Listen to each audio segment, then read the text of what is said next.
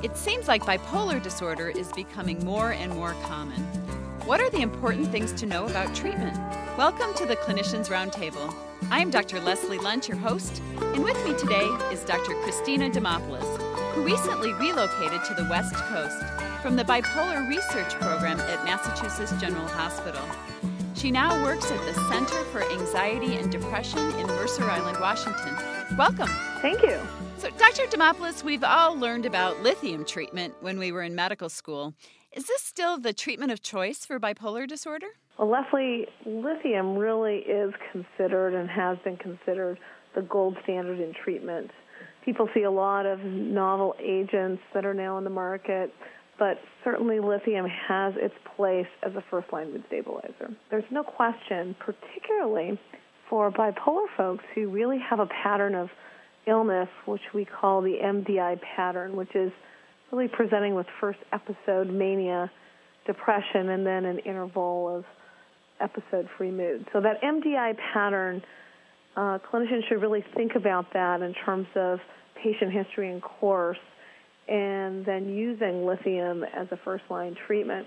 Are there other options that may be better? Um, certainly, there are other options uh, depending on the kind of course of illness, uh, whether a patient really is more purely classically bi- bipolar, like the MDI pattern, versus people who are rapid cycling or have mixed states. And, and those folks typically start with a depressive episode first.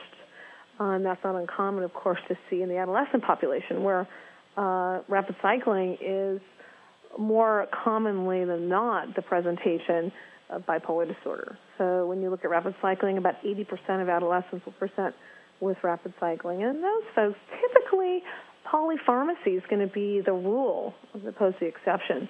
And uh, quite often, anticonvulsants will be considered first line agents. Uh, though, when it comes to the only agent that has proven anti suicide effect, meaning reducing acute suicidal ideation and attempts, lithium would be the agent of choice. So, lithium certainly has antidepressant efficacy uh, as it stands alone uh, in bipolar depression.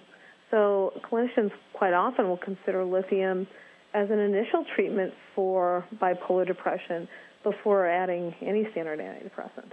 Okay, now I also remember a very large book about lithium side effects. Mm-hmm. That's always stuck in my mind. It's the only book I can think of, a whole book dedicated to one medication and its side effects. Uh, can you give us some of the highlights? What are the most common side effects and how we might manage them? This is the concern that a lot of patients come uh, forth with are, are, the side effect profiles of lithium and, and uh, what they've heard out in the community about lithium and patients and clinicians really have to be aware of, of lithium side effects.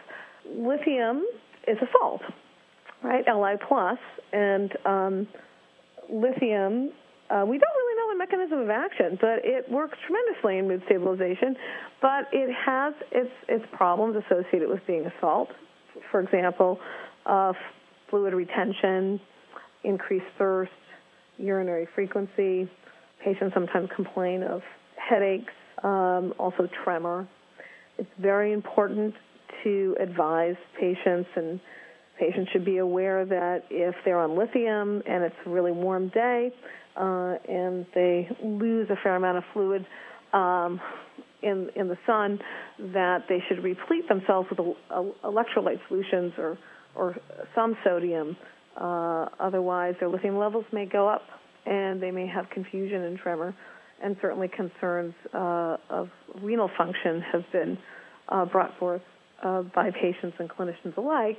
So lithium has to be monitored uh, relatively frequently, has a small window of therapeutic index, meaning you have to keep the levels in a certain range. And those are the downsides that, that lithium does pose. So th- those would be the critical side effects. If you've just joined us, you're listening to ReachMD XM233, the channel for medical professionals. I am Dr. Leslie Lundt, your host, and with me today is Dr. Christina Demopoulos. We are discussing the treatment options for bipolar disorder.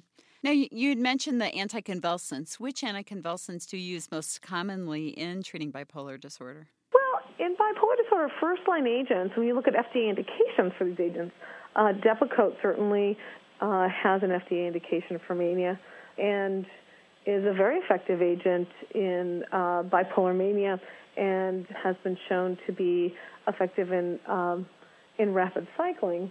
Other agents also include some of the newer anticonvulsant agents like Lamictal, lamotrigine. And lamotrigine has a large data set, large amount of information to really suggest that it is considered the mood stabilizer from below. So for folks, particularly bipolar 2 folks, so people who have episodes of hypomania, but predominantly depressive courses, can respond quite well to Lamictal. And actually, data suggests that time to depressive relapse in a maintenance phase, meaning patients who are now stabilized on Lamictal, time to relapse into depression is prolonged significantly longer than it would be on placebo now with, or even with patients on lithium. Yes. I'm sorry. Keep stepping on you. Oh. Um, now, with Lamictal, of course, there's a concern about Stevens Johnson syndrome. Can you tell us how you manage that? Glaxo, uh, who produces Lamictal, manufactures Lamictal, uh, has been very good at establishing large registries to look at this issue because initially Lamictal was used in the neurology uh, field, clearly used for seizure control to an anticonvulsant.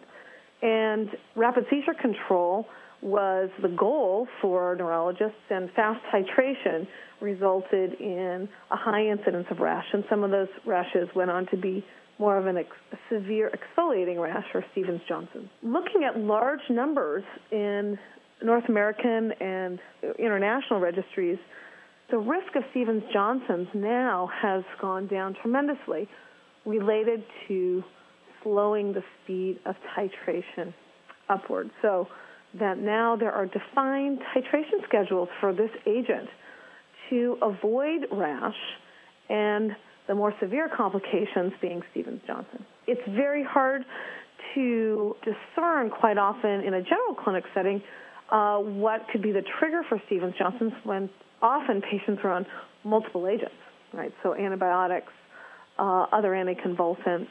Uh, so um, the most important thing we need to glean is really the monotherapy registry data to assess the risk of Stevens Johnson. If you've just joined us, you're listening to ReachMD XM233, the channel for medical professionals.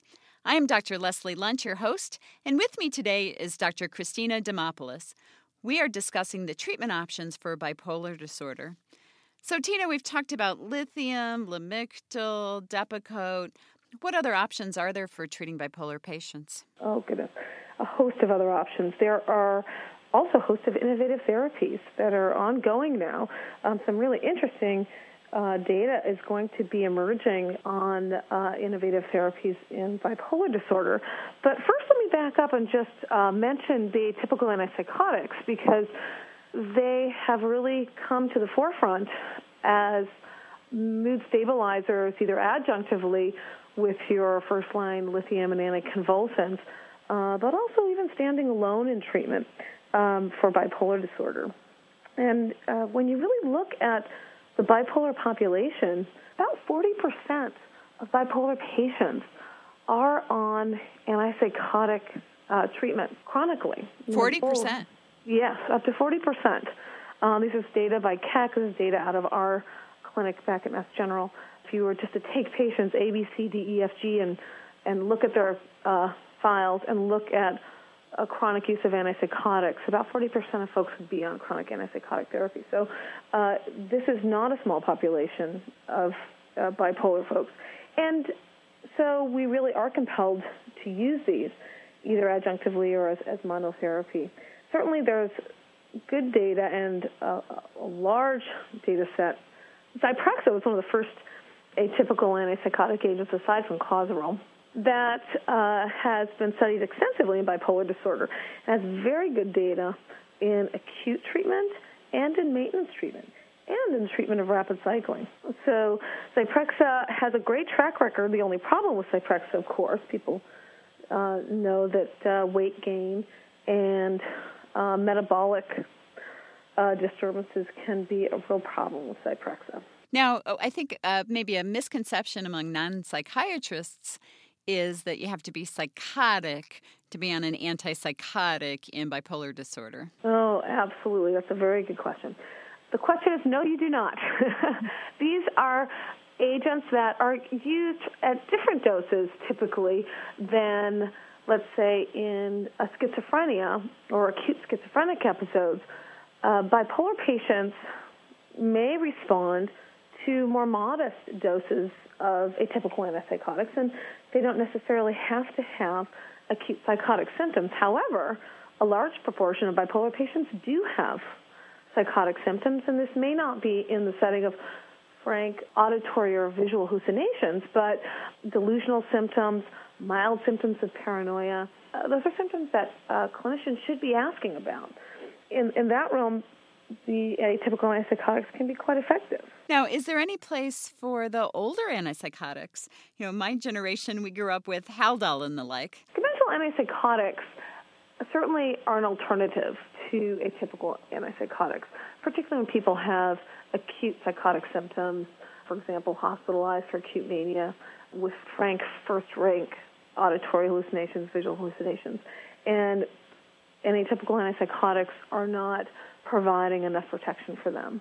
Dr. Demopoulos, are there other atypicals besides Zyprexa that you see being used? Oh, absolutely.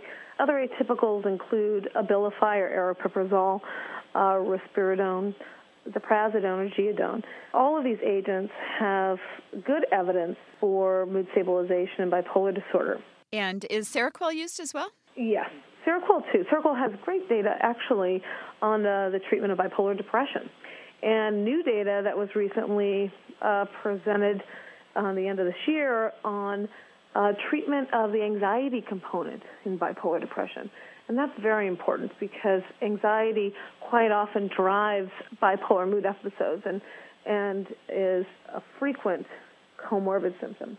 Zyprexa, Seroquel, Abilify, Risperdal, Geodon, so all of the atypical antipsychotics may have a place. Yes. Well, I want to thank our guest today, Dr. Christina Demopoulos. We've been discussing the treatment of bipolar disorder. I am Dr. Leslie Lundt. You've been listening to the Clinicians Roundtable on ReachMD XM233, the channel for medical professionals. For comments and questions, please send your emails to xm at reachmd.com. Thank you for listening.